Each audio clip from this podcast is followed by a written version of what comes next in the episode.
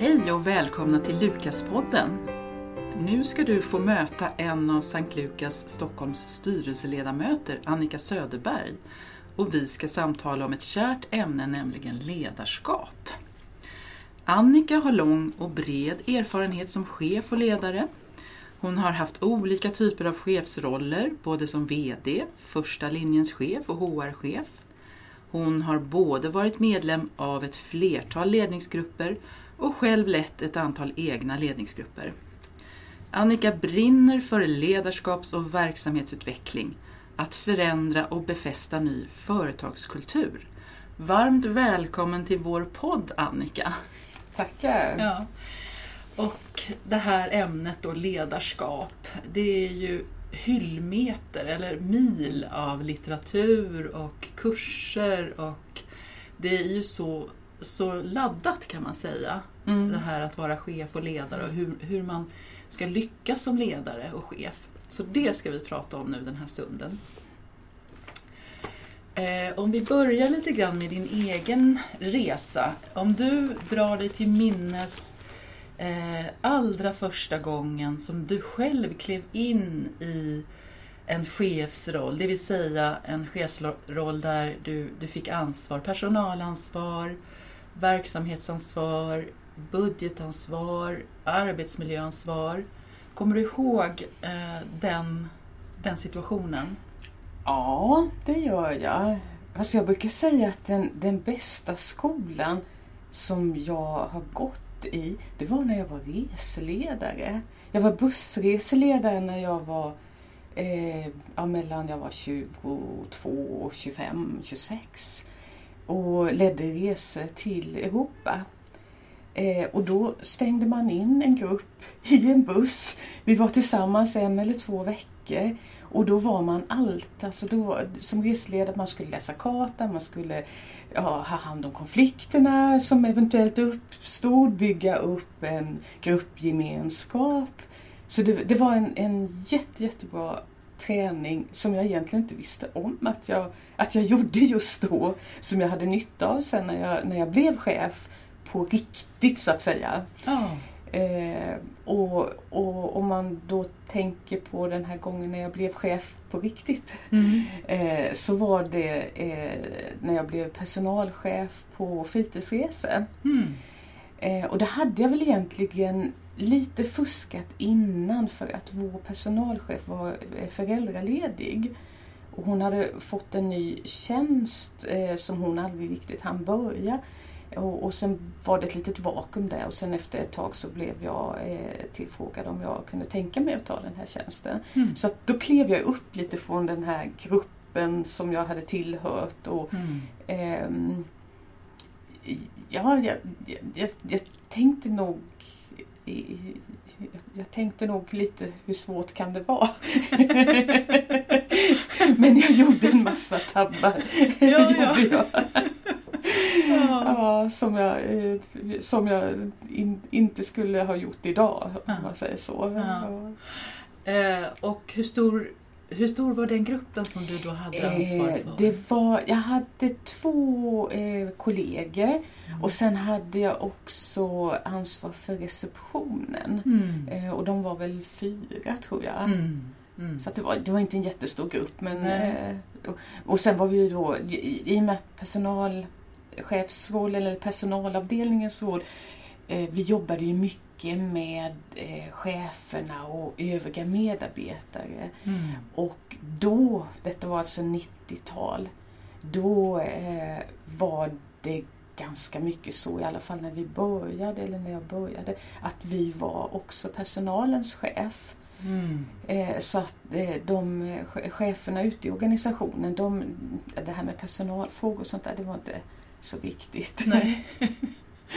Utan eh, det, det, det tyckte man att det skulle personalavdelningen sköta. Mm. Inklusive utvecklingssamtal och lönesamtal och sånt Oj då. Ja, alltså det var, det var jätte... Ja. Men, det, men det som, det som eh, jag och mina medarbetare jobbade med där under några år, det var att just trycka ut ansvaret till de här cheferna Mm. ute i organisationen. Så vi ordnade kurser och gjorde lite ledarskapsprogram och sådär. Mm. Så, eh, och det lyckades faktiskt. Ja. kul. Ja. Vi, fick, vi fick mindre av, av den här sortens, alltså typ rena personalärenden utan eh, eh, mer att vi, vi kunde eh, coacha eh, cheferna så att de kunde ta Mm. den biten Mm. istället. Så. Mm.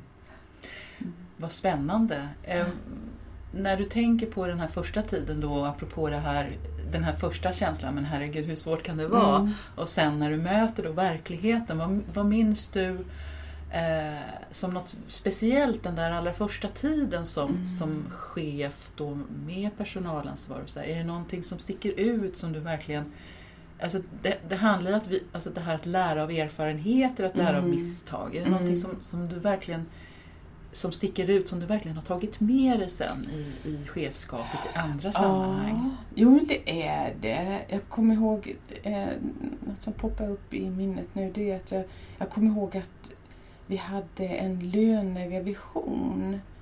Och, och jag ha- hade, var, på fritidsresor då så fanns det en reklam, inhouse reklamavdelning. Och då var det en av medarbetarna där som tyckte att hon hade en alldeles för låg lön.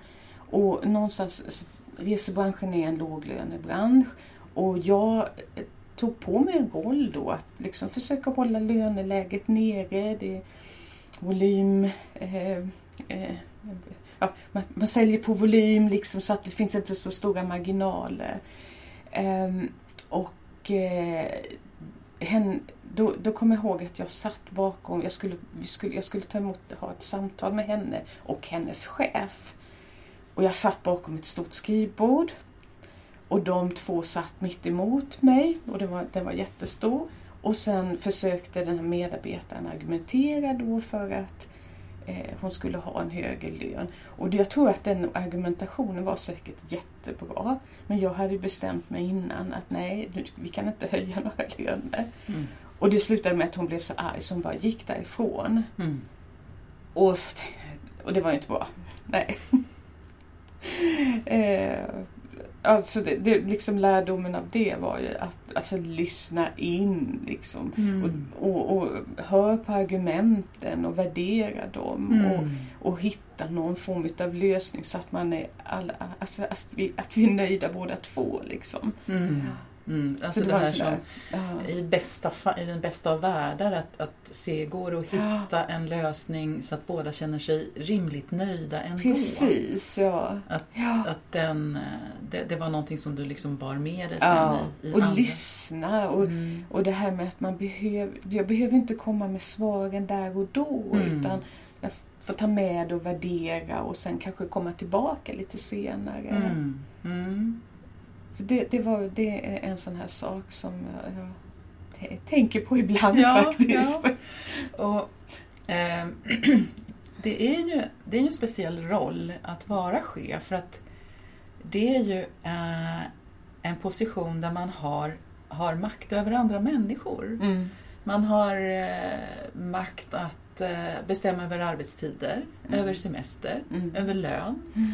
eh, över arbetsuppgifter.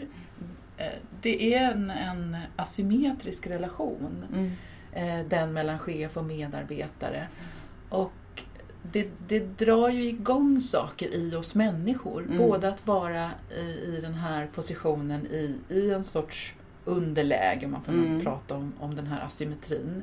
Men också, tänker jag, i chefen. Mm. Att, att vara i den positionen, Mm. att, att ha den makten och att förstå vad det innebär. Mm. Och där kan jag i alla fall träffa eh, personer som, som, som just precis har klivit in i en chefsroll, ledarroll, där man faktiskt har det mandatet, Mm. som känner sig enormt obekväma med det. Mm. Och andra tycker att, att det är självklart Mm. och har inte problem med det. Vad är din erfarenhet av den här asymmetriska relationen Mm. som det blir? Mm. Ja, ehm, om jag tänker på mig själv så har jag, alltså jag tänker, jag, har, jag har klivit upp ur gruppen två gånger mm. i mitt eh, yrkesliv. Um, och den andra gången var jag betydligt mer erfaren. Så eh, då, då var min... Alltså då, då tänkte jag liksom att jag måste lära känna de här medarbetarna. Det var en stor grupp, det var 25 personer mm. Eh, som var spridda ute i landet. Eh, och så då tänker jag, alltså bygga relation tror jag är jätteviktigt. Mm. Så då, då var liksom min första plan var att, att, boka samtal med var och en. Så jag res, reste runt i, i landet och, och, en del hade hemmakontor. Jag jobbade på eh, en, en facklig organisation, Ledarna. Mm. Eh, och det var ombudsmän då, och förhandlare som fanns ute i landet. Mm. Eh, och då, då tänkte jag, jag måste bygga upp en relation med dem var och en och också fråga vad har du förvänt för förväntningar på mig? Mm. Liksom, vad kan jag göra så att ditt arbete blir så bra som möjligt så att du har rätt förutsättningar? Och det hjälpte mig mycket tycker jag. För att då har du, du lär känna personen lite grann, du skapar en annan, lite mer, inte så laddad eh, relation. Mm.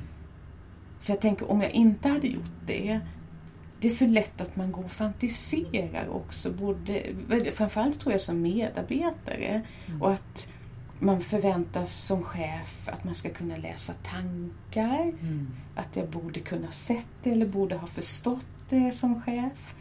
Eh, jag kommer ihåg när jag, när jag började på mitt eh, senaste jobb då som VD, då, då vet jag att jag, vi, när, när vi presenterade mig så sa jag att nu ska jag berätta en hemlighet som inte så många av er, eller så många känner till.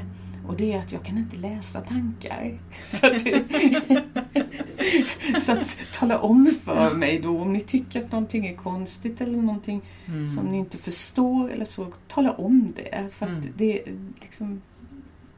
Det, min erfarenhet är nog att det är ganska vanligt det där att man går och fantiserar och bygger upp och läser in saker i kanske beteenden som, mm. eller tolk, misstolkar och så. Mm.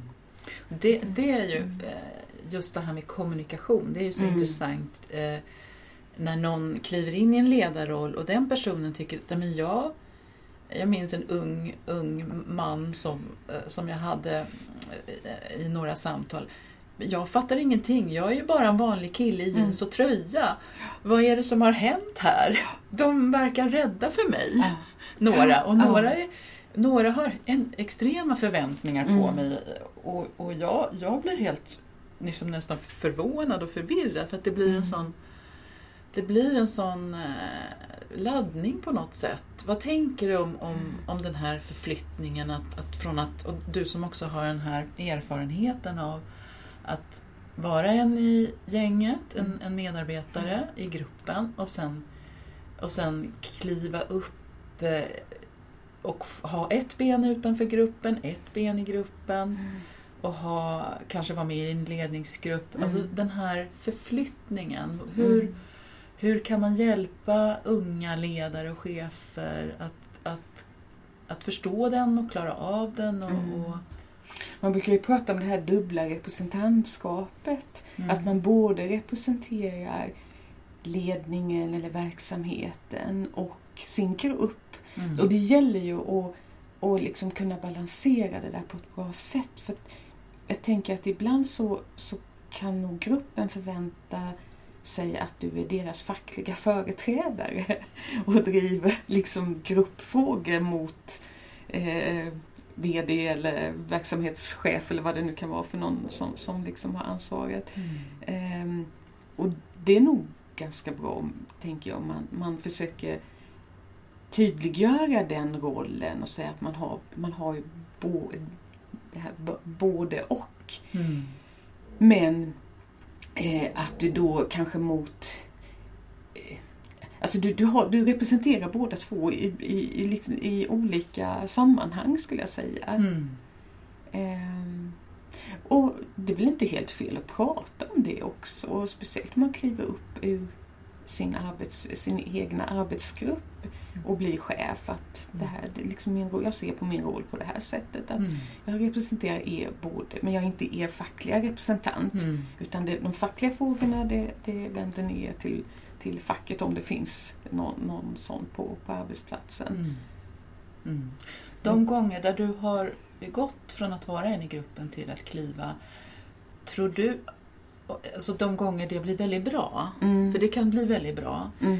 Eh, min, min föreställning är att man redan egentligen har ett sorts informellt ledarskap Mm. och att det är därför att man därför får mandat i rollen av respekt av eh, både kollegor men också Mm. chefer.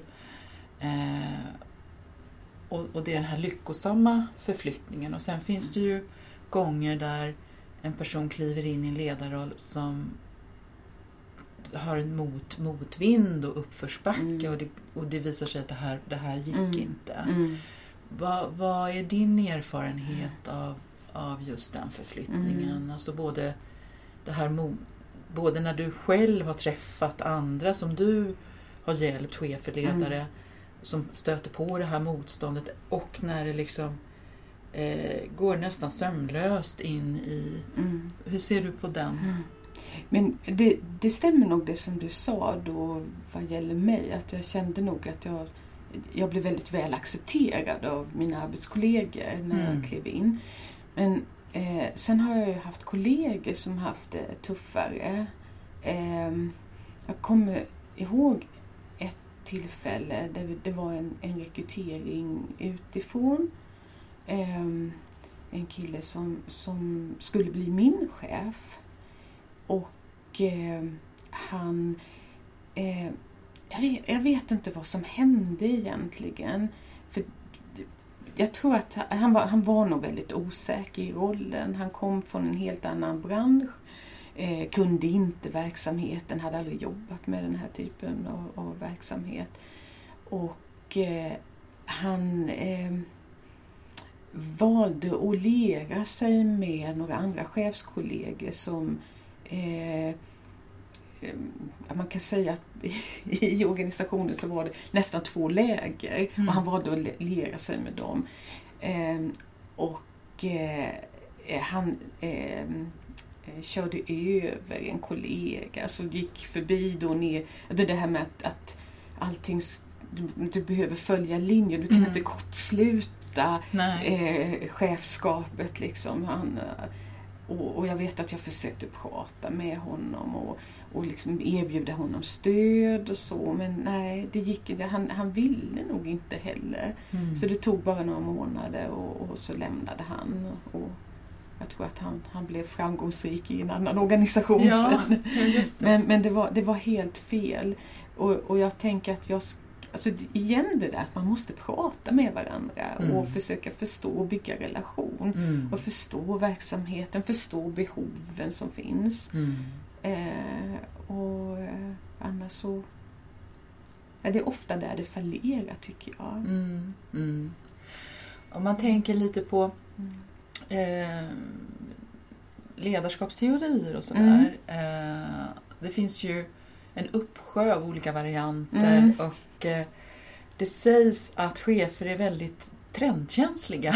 Ungefär som eh, Mats Alvesson, som, som han, han är Ja, ju en sort för sig, men han, han kan vara ganska rolig ibland. Ja. Han säger att chefer är lika trendkänsliga som tonåringar när det gäller mode. Ja. Eh, Jag vet inte om det stämmer, men, men eh, du har ju varit med länge och sett liksom olika eh, idéer komma och gå när det gäller ledarskap. Eh, och det senaste då, eller se, jag vet inte hur, hur sent det är förresten, men det här som heter då Full Range eh, Leadership. Ja. Eh, där man tar fasta både på det här som är liksom det tra- gam, gamla, gammeldags transaktionella, lite så här Mm. morot, piska. Mm. Eh, att eh, man har liksom, om man bryter mot reglerna så händer det här och att Mm. det, det, finns en, det finns förvisso en tydlighet i det men det finns också en stelbenthet Mm. Mm. till det transformativa ledarskapet som är mer det här relationella att chefen behöver föregå med gott exempel, eh, leva som man lär, eh, vara coachande, peppande, berömma. Eh, hur ser du på, på det här med, med trender inom, inom ledarskap och det här, i, i synnerhet det här Mm. senaste full range Mm. Leadership? Alltså, eftersom jag har jobbat inom i den här ledarskapsbranschen Ja, Eh, om man nu räknar, vi, när jag jobbade på Ledarna så, så jobbade vi mycket med ledarskapsfrågor också. mm. Så kan jag nog hålla med om att visst, det kommer, det kommer, det kommer nya trender och tendenser hela tiden. Mm. Eh, sen är jag inte säker på att man upplever det om man jobbar i en annan bransch utan att det kan nog vara... Men, men, men speciellt eh, i de branscher som levererar ledarskap och utbildningar och så, då Mm. gäller och konsultbranschen, då tänker jag ledarskapskonsultbranschen, där gäller det att hänga, hänga på. Då kommer det någonting nytt och då ska Ja. man vara först på. Ja. Men jag tänker, det, det, alltså jag tycker generellt sådär om ledarskapsmodeller så är det ganska bra att ha dem för att det, det blir någonting, alltså man kan hänga upp det blir en slags förklaringsmodell. Mm. Eh, och jag tycker nog att den här full range leadership-modellen att den, att den är bra. Mm. Sen, sen tror jag inte att man är liksom fullt ut i det ena eller andra. Nej. Utan man... Eh, jag tror nu, det, här, det finns ju nå, någonting inom det som heter, kallas för låt gå-ledarskapet. Och Mm. Jag har svårt att tänka mig att det är så bra någon gång. Mm. Eh, men eh, just det här med mål och mål följa upp och, och så. Jag tror att det behövs Mm. också. Mm. Och jag tror att man liksom pendlar mellan de här olika eh, från trans, eh, transformativt eh, och transaktionellt. Ja, ja, just det. Att man pendlar eh, som chef mellan de här. Ja. Lite beroende på var medarbetaren befinner sig. Mm. Eh, på M-gruppen där jag var, där vi, där vi ju hade eh, många ledarskapsutbildningar, så jobbar vi med eh, eh, situationsanpassat ledarskap Mm. som handlar mycket om det här med att man leder beroende på vilken kompetens eh, medarbetaren har. Och det är också ett ganska bra sätt tycker jag att, Mm. att se på ledarskap.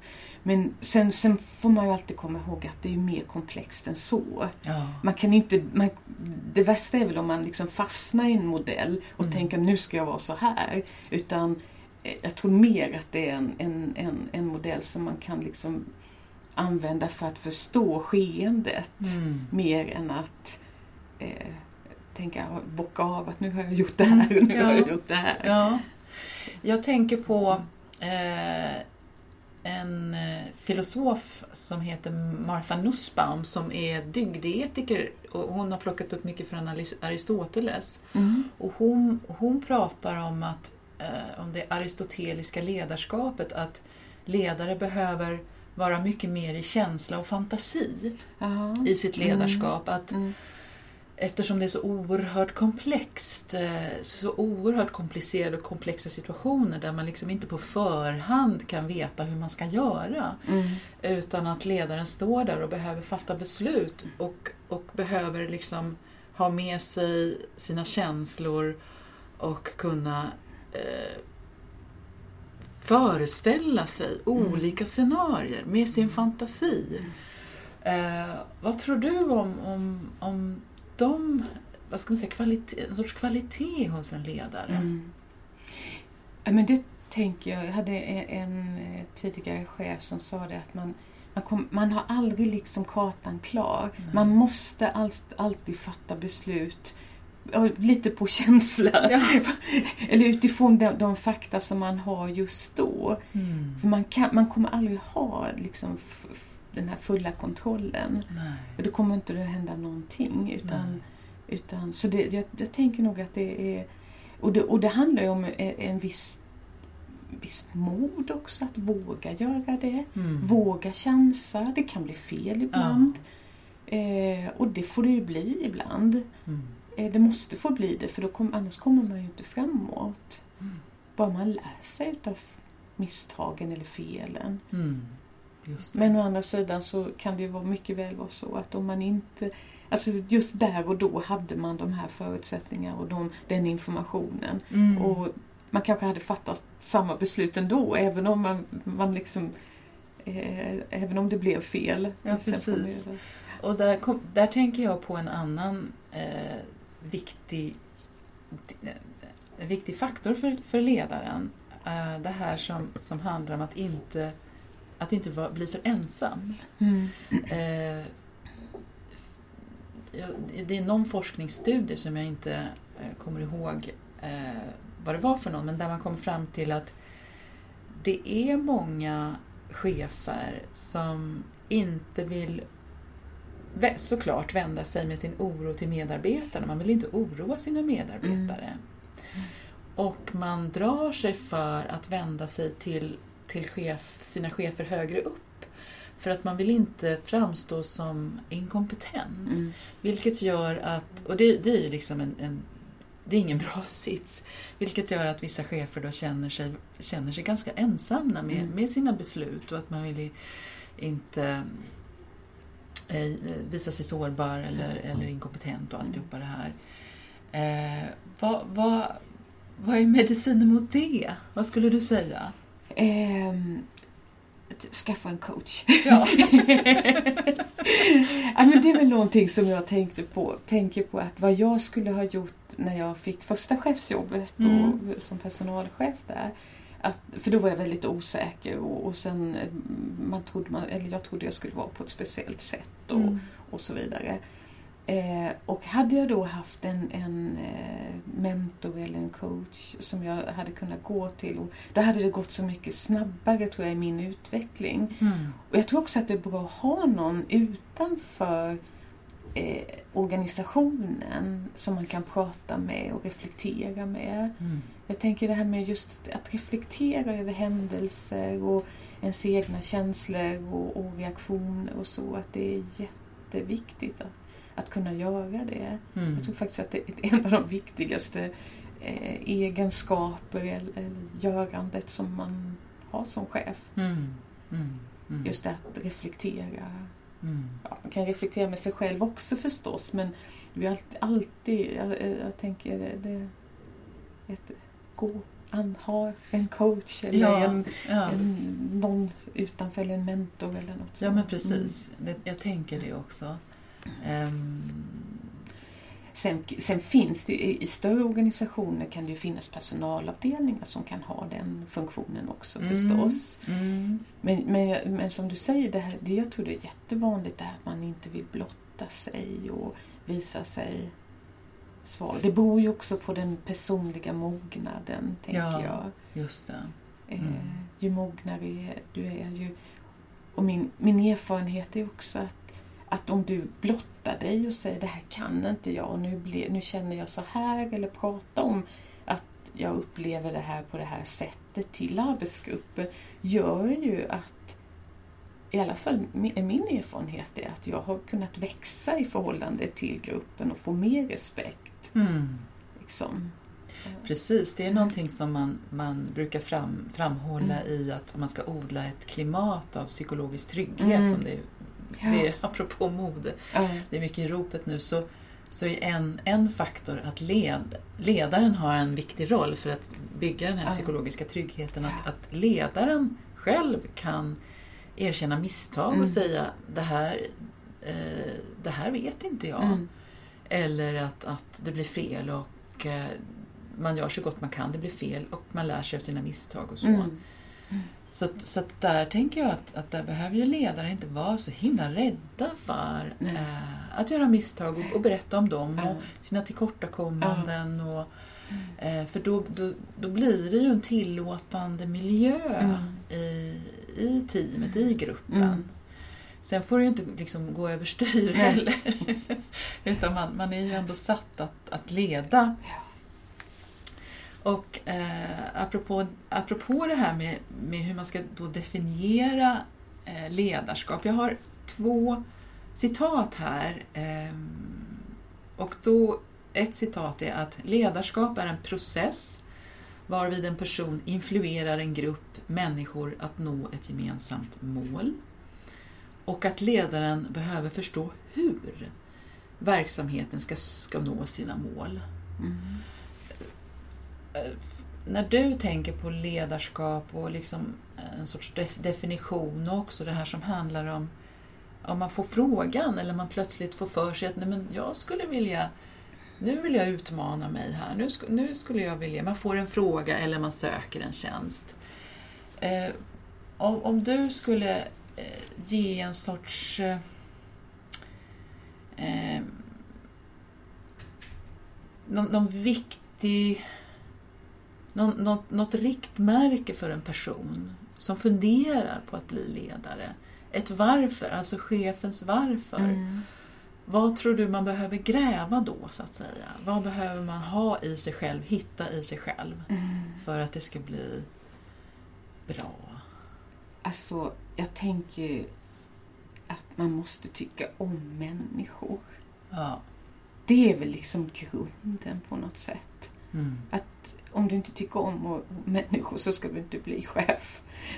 För det, det, alltså, chef och ledarskap handlar ju mycket om det som är ja, people management, alltså att, att jobba genom människor och Mm. eh, liksom tycka om och, och se människor utvecklas och liksom kunna göra rätt saker så att, att, eh, att, att verksamheten går i den riktning som man tänker sig. Och så. Mm.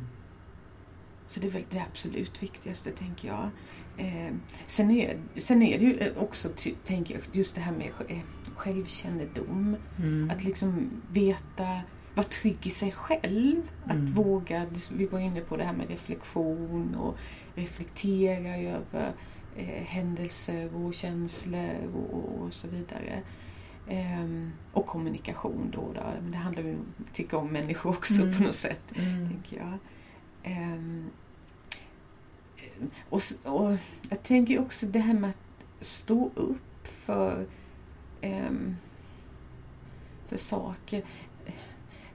Mm, pratar om det här eh, walk the talk, alltså leda Mm. som man, leva som man lär. Mm.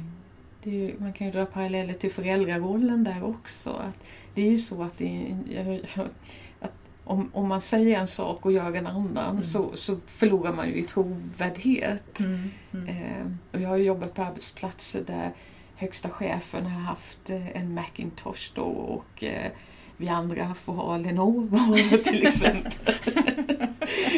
och det syns ju sådana där saker. Ja. Liksom. Eller senaste telefonen eller ja. Och, Ja. och, vi andra, så. och det, det är väl liksom no-no. eh, Att det, det, det, då, då förlorar man lite respekt tycker Ja, jag. Det är inte så just det. snyggt. Det finns en... eh, hon är författare och eh, också ledarskapsgrupputvecklare och organisationsutvecklare som heter Lisa Wade Mm. som har skrivit en bok som heter Så lyckas du som medarbetare. Ja. Det finns Mm. inte jättemånga böcker Mm. om, om medarbetarskap. Men där har hon ett litet eh, avsnitt som handlar om eh, vem, vem du, du som medarbetare har som chef. Mm. Och då nämner hon några olika typer här som jag tycker är lite kul. Eh, Det är den sympatiska samtalspartnern, eh, bäst i klassen, handlingskraftig stålman, Mm. lågmäld schackspelare och häftig och begeistrad. Och jag tänker att vi Ja. kan alla relatera till olika chefer vi har haft Ja. som har sin kärnkvalitet i någon av de här eh, aspekterna av ledarskapet. Eh, om du då, när du har coachat eh, och handlett och stöttat chefer, märker att här har vi en handlingskraftig stålman, alltså väldigt driftig, eh, kompetent, som, som är bra på att fatta beslut, men som är, som, som är sämre då på det här relationella. Jag kommer ihåg en, en, eh, en, en chef som, som jag träffade som var inom techbranschen och som sa så här Anna, jag är en siffermänniska, jag är ingen människomänniska, men nu har de satt mig i den här chefsrollen och jag, jag, jag fattar ingenting, hjälp mig. Alltså det, Mm. Mm. hur, hur, hur, kan man tänka här? Hur kan man Ja. utveckla Ja, som men det, chef? det gäller att man, man, man måste nog lära sig att tycka om människor på något sätt. Sen är det ju, sen tänker jag, det, det är olika typer utav organisationer, olika typer av grupper. Mm. Och det är klart att eh, eh, det, olika typer utav människor och grupper kanske eh, mår bättre av en viss typ av chef, Mm. tänker jag. Eh, får man massa fördomar och sånt där som poppar upp men jag tänker mig ju liksom programmerare som Mm. sitter och, och programmerar mycket och är väldigt inne i den typen av arbete Ja. kanske är, har, vill, är i behov av ett, annat typ av ledarskap än någon som jobbar i personal eller pers, ja, personintensiva branscher. Mm. Eh, det kan jag tänka mig. Mm. Eh, eller så tror jag att det är faktiskt. Ja. Eh, och sen tänker jag också det här med att eh, ledarskap och medarbetarskap det är ju en relation. Mm. Och på något sätt så samskapar man ju den här relationen. Mm. Så att medarbetaren gör ju mig till en bättre eller sämre chef också. Ja. Och det där tror jag, tycker jag inte man pratar om så mycket i- Nej. inom ledarskapsutveckling Nej. och så, utan det, det är inte...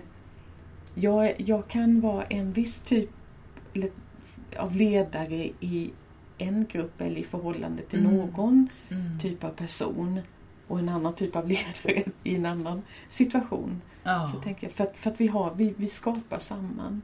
Det är rätt Mm. intressant när du säger det. Jag tänker på det här man, när man tittar på förälder-barn-relationer. Mm. Att eh, ibland kan det vara en ganska dålig match Ja. mellan barnet och föräldern. Ja. Och ibland är det en jättebra match på något Mm. sätt. Att, att antingen att det finns en, en väldig likhet eller olikhet. Eller Mm. ba, barnet och föräldern är, är lite för, för lika kanske. Väldigt viljestarka bägge två och det blir mycket kamp Mm. så att säga, i Mm. den relationen. Ja. Så att det, det påminner ju lite om, Ja. om det här samskapandet mellan, mellan förälder och barn Ja. också. Ja. I olika relationer. Men där Mm. givetvis, eh, som jag brukar säga, om jag träffar en medarbetare som, som har en chef där jag uppfattar att chefen har en del brister. Mm. Eh, då kan jag säga till medarbetaren, här, här, du, du har den chef du har. Mm. Och nu blir det lite omvända världen här, ungefär som en, ett, ett barn, vuxet barn som har en förälder som har stora brister. Mm. Att det blir lite ombytta roller ibland. Mm. Och att, att medarbetaren kliver in och tar ansvar för relationen. För mycket kan man tycka, men Mm. om den inte gör det så funkar det inte. Nej. Och det är lite speciellt Ja. när det blir så Ja. också. Men det tyder ju också på en väldigt stor mognad hos medarbetare. Hos medarbetaren, Ja. just det. För, för där, eh, där, där finns ju en, en eh, forskare som eh, heter Louis Cozzolino som är psykolog och han har skrivit en bok som heter Consciousness and the Social Brain. Och han har en, en speciell teori, jag vet inte om jag, jag håller med eller inte, men jag vill, Mm. ville dryfta den med dig. Att han menar att det mänskliga släktet kan, och, från urminnes tider, Mm. eh, kan delas in i personer som vill och kan leda, personer som vill och kan följa och personer som varken kan eller vill följa eller leda. Mm. Nu är det väldigt chimärt och grovt, men vad Mm. tänker du kring hans lite förenklade Ja. tankar kring den här? Alltså, det, det, jag tänker att man... att eh, det finns... Ja, men det, jag tror nog att det ligger någonting i det. det jag tror det. Eh, jag tänker att det, det finns ju... eh, tänker, min egen erfarenhet. Jag har, jag har stött på personer som har varit väldigt... som inte vill bli ledda. Nej. Utan är väldigt... Och så, och så tänker jag att ja, men det kanske är de som hamnar i, i konsultbran- egen konsultbranschen. Ja.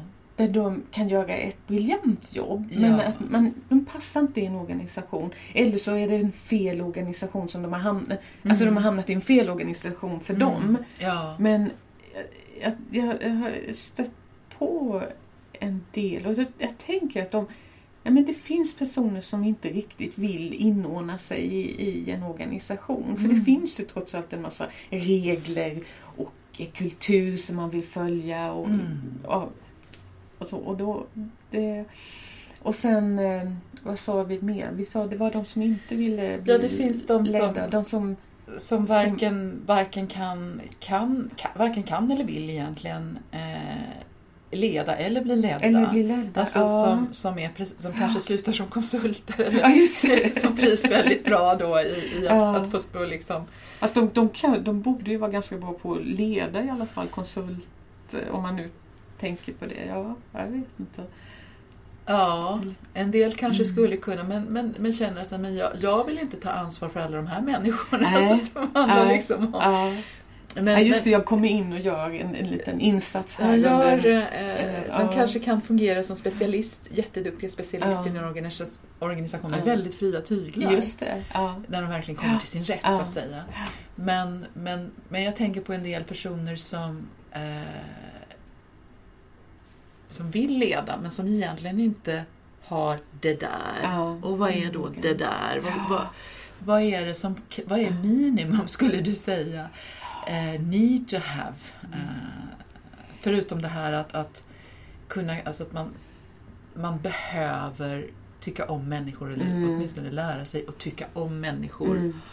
eh, vilja andra väl, faktiskt finnas där som stöd och hjälp. Mm. Men också våga eh, konfrontera. eh, Fatta obekväma beslut. fatta obekväma beslut konstruktivt. Ja. Eh, Men är det någonting som du har sett genom alla år som handlar om att du snabbt ser att men den här personen det är någon annan Ja. som försöker få den här att liksom Ja. den vill inte egentligen. För har du sett det i, i, i, ditt långa Ja. yrkesliv? Ehm, alltså du tänker att det är, man, man ser en person som har chefstalang men, inte, men personen inte riktigt vill. Eh, Ja, nej, alltså eh, det kan vara det eller så kan det vara som, någon som är väldigt, väldigt duktig Mm. i en specialitet. Det Mm. kan vara inom läkarkåren eller inom Just. universitetsvärlden.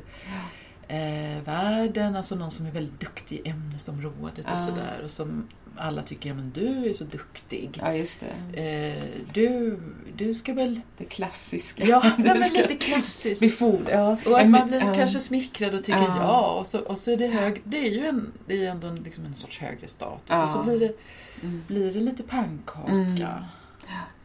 Ehm, ja, alltså, eh, ja, vi sa det här med att tycka om människor. Jag, jag, har, jag har stött på ehm, just det här när man blir chef men sen vill man inte ha, ta hand om eh, personalansvaret. Nej. Eh, det har jag ju stött på. Ehm, inte minst när jag var i, i eh, tryckeribranschen då, eh, ett tag.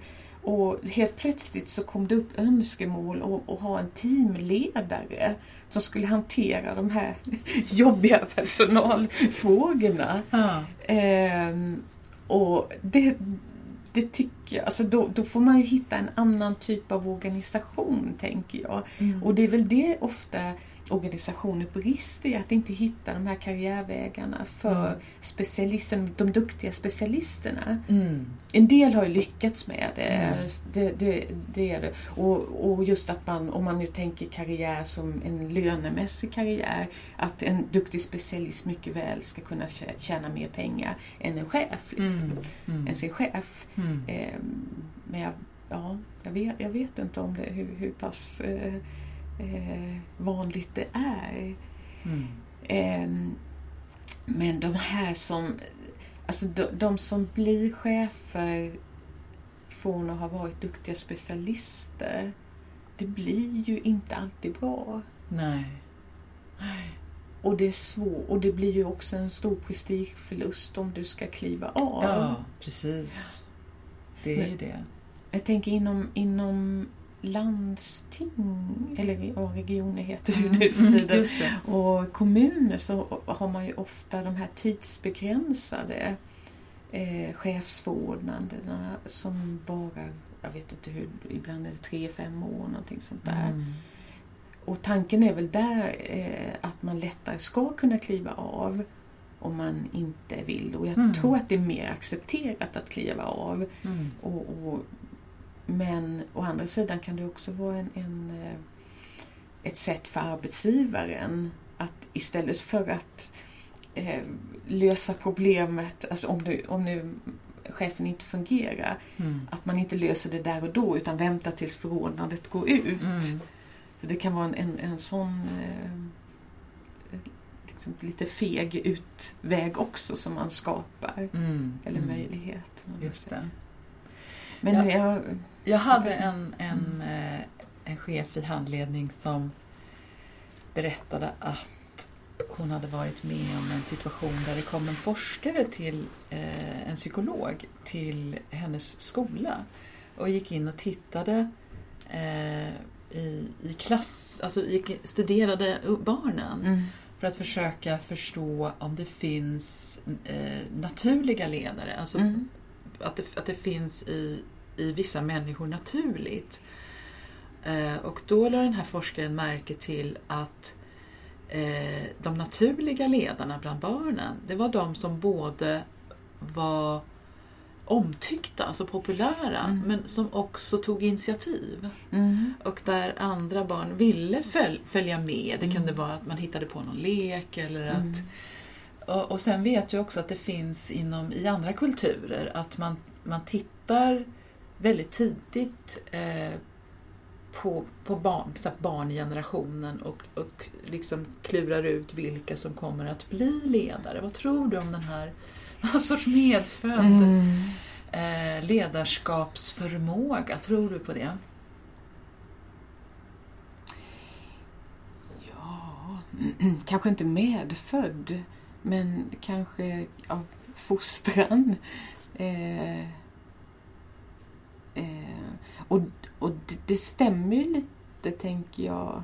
Mm, Tänk tillbaka på sin egen skolgång. Och, men även i, i arbetsgrupper, att man kan se man kan se lite chefsämnen. Ehm, Vad är det du ser då? Ja, vad, har är det jag sett? ser då? Ja, vad är det Vad jag ser? Ja, men det är ju en... en det, det är väl en... en, en eh, att, att våga kliva fram och vara konstruktiv, tänker jag. Mm. Ehm, att kunna ehm, alltså titta se, se positivt på, alltså ja, konstruktivt i grupp, alltså Mm. skap, att man skapar någon slags glädje i gruppen, Mm. arbetsglädje i gruppen, Mm. tänker jag. Att man är positiv och ehm, och någonting gör ju att gruppen följer den här personen. Ja. Ehm, och det kanske också handlar om att, att vet du, rättvisa brukar ju vara ett sånt här Mm. viktigt eh, område som vi människor vill att det ska vara. Mm. Att, man, man, att de här personerna kanske då be, behandlar alla bra. Mm. Ehm, det är svårt att säga. Det är svårt att säga. Det, det är, tillbaks till Martha Mm. Nussbaum igen Mm. som, som, som ju har moderniserat Aristoteles Ja, just det. dygd, Ja. dygdetik.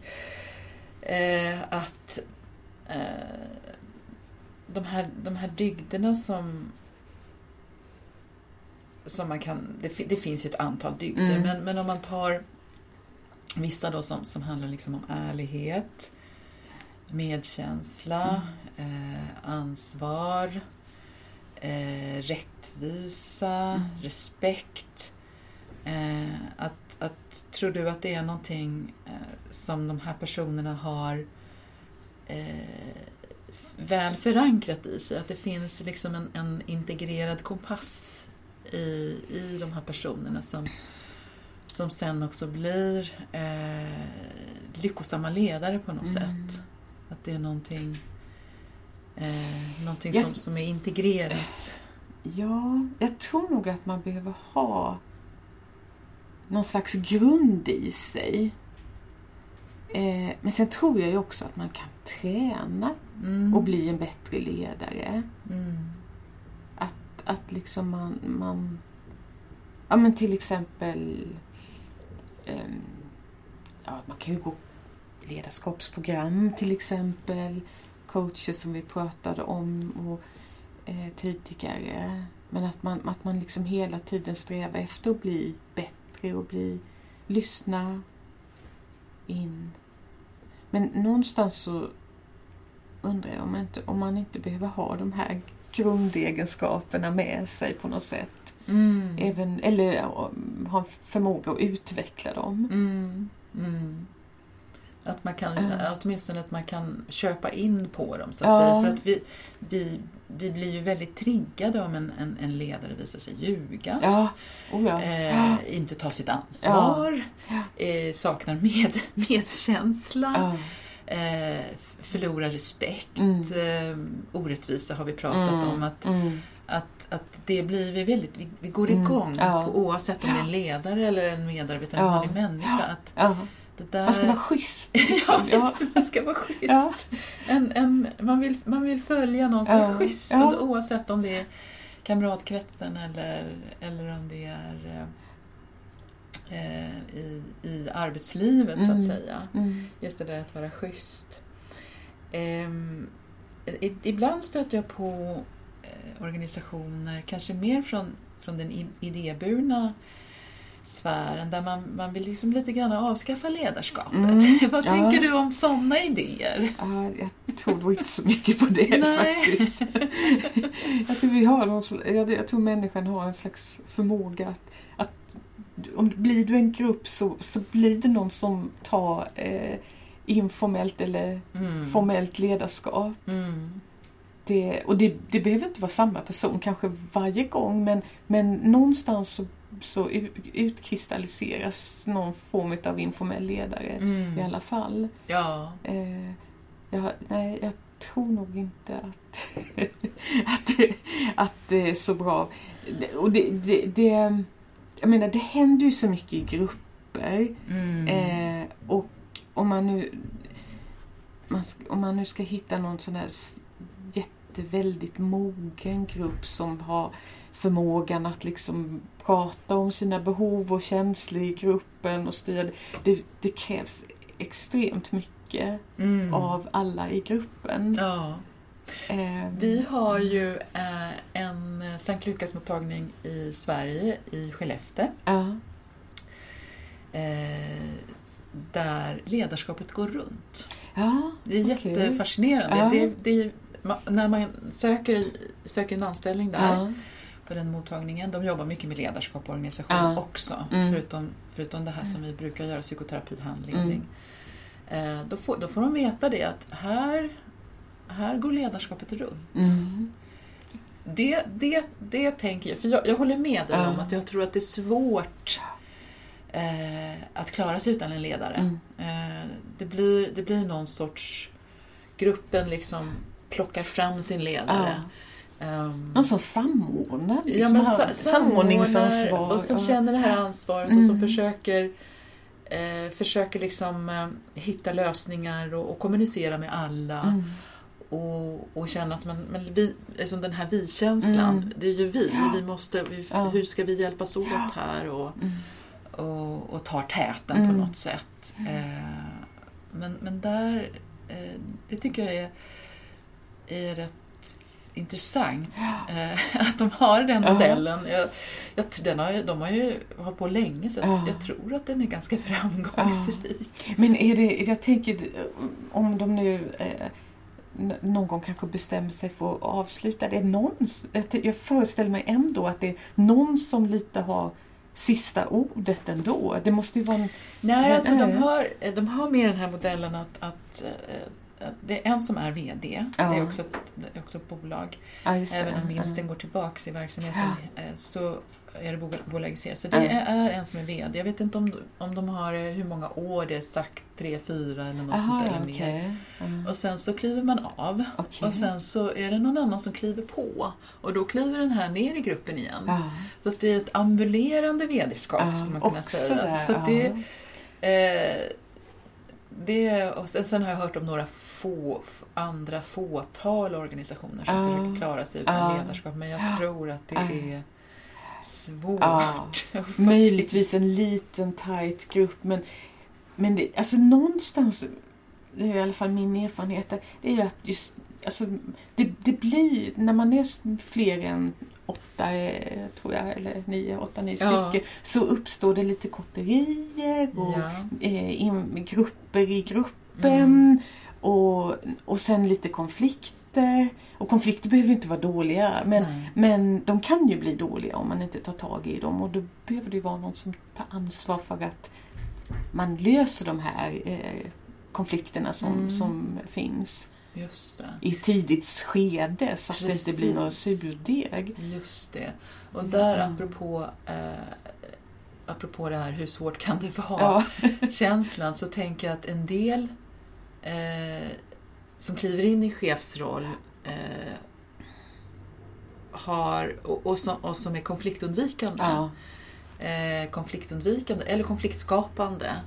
Eh, det kanske är någonting som man behöver verkligen fundera igenom Ja. för där eh, hamnar ju chefen i ofta, inte kanske jätteofta, men, inte, men, men, men ändå relativt ofta i en situation där man behöver fatta ett beslut som, som är o,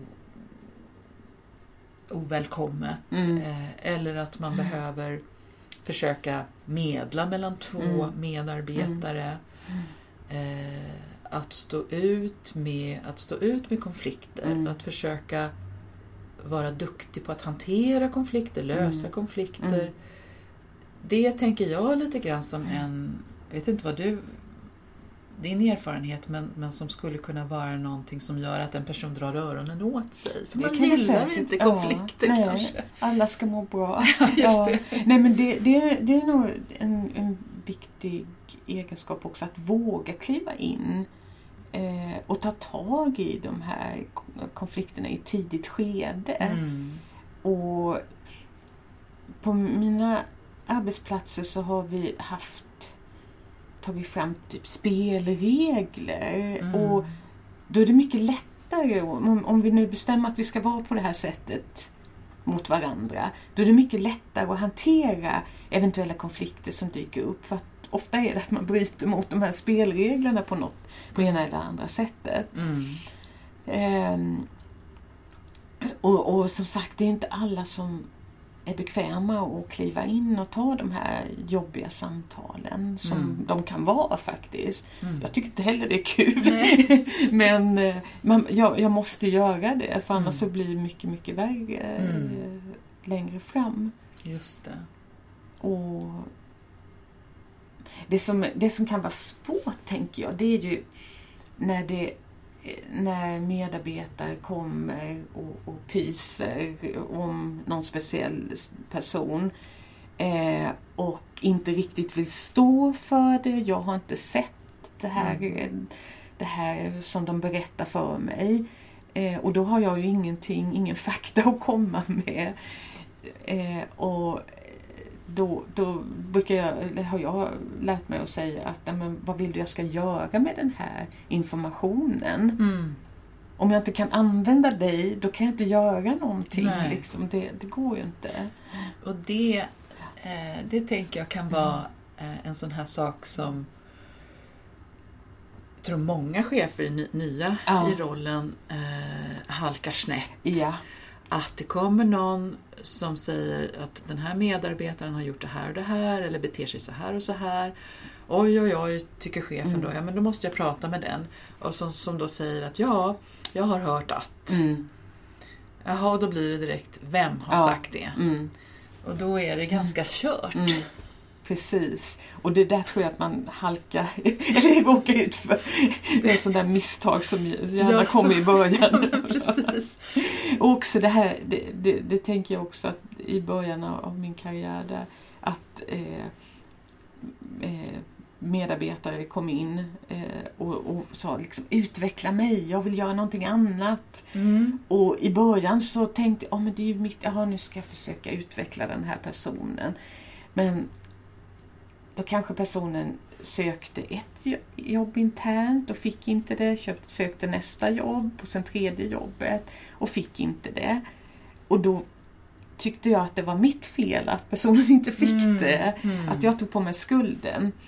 Eh, men då lärde, man, liksom, lärde jag mig att säga liksom, om du nu har sökt de här tre jobben och inte fått dem, vad tänker du göra? Ska du gå här och vara missnöjd? Mm. Eller kanske du ska söka dig någon annanstans då, där du får de här, den här utvecklingen som, som du kanske inte kan få här. Mm. Och det blev också ofta ganska lyckosamt. Så, för det, mm. och, ja. men, men just det här med att man tar på sig ansvar som man inte mm. egentligen ska ta. Ja. Det, det, tror jag är ganska vanligt, speciellt i början. Och det påminner mig om en annan mm. eh, fascinerande eh, berättelse. Jag träffade en medarbetare som berättade att ja, hon, hon hade tappat sugen, hon kände sig motiverad, hon, var, hon hade varit länge i organisationen. Det var inte direkt dåligt, men kände sig sådär. Och vågade vara helt frank med sin chef och säga ja, nej men jag vet inte och jag trivs inte riktigt här längre, jag har varit här länge och jag tycker att ja, men jag vill göra något nytt. Och hur, hur, hur den chefen var så, men vad bra att du kommer till mig och säger det, men då, då ska jag hjälpa dig och så får du liksom hitta, så småningom hitta, hitta ett jobb mm. någon annanstans. Mm. Och, och liksom, det tyckte jag var så härligt mm. att höra. För det är det som eh, det, det, finns så många goda berättelser alltså, som, som jag, jag har fått höra. Man kanske pratar om ett problem men så får man höra det här lite vid sidan av. Ja. Och det, det, det tycker jag är så härligt att höra just att det finns också så, så jättemånga jättebra ledare ja. och chefer. Ja. Och någon kan komma med ett problem som kanske är privat och så frågar jag, vem är ditt stora stöd här i mm. livet? Ja men det, det är min chef. Mm. Och då blir man så här, ja men wow! wow. Och det, ja. det, man får höra mycket om problem ja. i ledarskapsfrågor. Men inte liksom hur, hur mycket och hur eh, hur mycket också chefer, chefer och ledare kan betyda också mänskligt för, för sina medarbetare. Uh. Det, det var, eh, som sagt, jag, jag jobbar ju länge på Ledarna och jag jobbade också några år som förhandlare. Och då stötte man ju på problem och dålig, dåliga chefer, i alla fall dåliga för de som var medlemmar hos mm. eller den medlem som man företrädde. Mm. Men sen hade vi också endagarskurser eh, i ja, olika ämnen. Var leda eh, av ny som chef och konflikthantering och sätta lön och så vidare. Och man träffade så många bra chefer. Mm och det var en sån boost liksom mm. och tänkte ja det finns en framtid här i alla fall. När man hade sett de här el, eländena mm. så fick man med. Nej men det, det är jättekul, det är det faktiskt. Mm. Och det handlar väl också om att man vill göra, göra väl och göra gott och att man vill vara en bra chef också då, ja. tänker jag. Och det är väl där det kan bli mm. tyvärr i, i, i vissa, vissa områden eh, vissa, vissa sektorer, vissa branscher att, att chefer chefer saknar förutsättningar för ja. att vara bra chefer. Ja. Mm. Att det finns ingen människa i världen som kan liksom räcka till Nej. för allt det där. För Nej. att man kanske har eh, Särskilt det som, jag tänker människor som jobbar med människor. Mm. Eh, och, och, och, där det hela tiden är relationella saker som händer. Ja. Och att man som personal behöver mycket stöd av sin mm. chef. Man kanske har 35 35 i sin personalgrupp. Ja, det... Det, det, det blir, då, då, saknas, då saknas ju förutsättningarna ja, egentligen, ja, tänker jag. Absolut. Ja. Det, det var någonting som vi jobbade mycket med på ledarna, just det här att man måste ha rätt förutsättningar mm. för att kunna utöva ett bra ledarskap. Mm. För har du inte det så... Liksom, och, det, och som sagt det här med stora personalgrupper, det, det, det, är intressant. Ehm, det finns en eh, forskare som är knuten både till Stockholm och Göteborgs universitet som heter Annika Härenstam som har tittat mycket mm. på ledarskap inom offentliga sektorn. Mm. Jag känner igen namnet. Ja, ja, ja, ja, precis. Mm. Ehm, och eh, bland annat så säger hon att om man tittar på eh, regioner och kommuner, det är väl speciellt då, eh, och titta på de manligt dominerade eh, enheterna så är det mindre personalgrupper. Har man eh, bil i tjänsten Mm. så är det stora bilar. Mm. Är det kvinnodominerade eh, grupper så är det små bilar. Jag tänker hemtjänst som kör Ja. runt och hem. Stora arbetsgrupper. Ja. Ja. Och också sämre ersättning då. Mm. Mm. Och du förväntas ha de här jättestora grupperna. Ja. Och eh, det borde egentligen vara tvärtom. För att Ja, men det, är ju så, det är ju som du sa, det, relations eh, yrken, liksom. du Mm. träffar människor och du, Mm. det, det händer saker. Ja, visst. visst. Mm. Ja, det här är ju eh, ett nästan outtömligt ämne. Mm. Men eh, jag tänker att vi ska börja runda av lite grann. Är det någonting sådär som du vill tillägga eller eh, något, något speciellt råd eller någonting eh, som vi har missat? Jag tänker just på det här som vi varit inne på, det här med att om, om du är eh, chef och ledare, att ta reda på den enskilde individens behov. Mm. Eh, så att de får de bästa förutsättningarna för att kunna utöva sitt arbete. Mm. Vad behöver de av dig? Mm. Ehm, sen tänker jag också, jo men, ja, men ett, ett, ett bra råd tror jag. Mm. Det är att vara den chef du själv vill ha. Mm. Hur skulle du vilja att din chef var? Försök att vara så mot dina medarbetare. Mm. Mm. Någonting mer? Ja, jag, tänk, jag tänker på en sak till. som Vi, vi pratar om förutsättningar. Men någonting som vi inte har varit inne på alls, det är ju den här kontexten som man befinner sig i när man är chef. Mm. Vi pratar mycket om det här, alltså ledare, ledas, ledare och medarbe, medarbetare. Mm. Eh, men man har ju eh, en chef, man själv en chef och sen har man en massa kollegor som Mm. man ska hantera också, chefskollegor. Mm. Och det pratar man sällan om tycker jag i, i eh, ledarskapsprogram eller i de här Just det. kontexterna. Och det kan ju vara en utmaning ibland också. Ja, Att, eh, för det tänker jag på. Ibland så, så träffar jag någon som, och jag ber dem beskriva, beskri, Mm. beskriva hur, hur är klimatet i din ledning, Mm. i ledningsgruppen? Alltså det är oftast en, då kanske VD och så är det avdelningschefen och så här. mm, Och så en ledningsgrupp.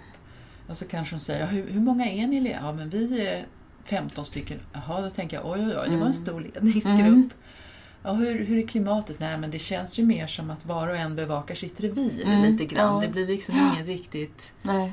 team egentligen, Ja. eller samarbete, utan det är det här och vem, får, vem, får, vem får mest resurser Mm. till sitt? Ja. Är Jo, det men- lite det ja. du tänker på Jo men också? det är det. Ja. Du, du ska samarbeta och, och, eh, och skapa goda relationer till kollegorna också. Mm. Och det kan vara, det, det beror lite grann på hur högsta chefen agerar förstås.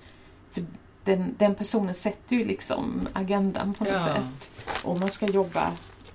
Men, men eh, det kan vara en utmaning ibland jag tycka. Mm, mm. Och få till det där. Mm.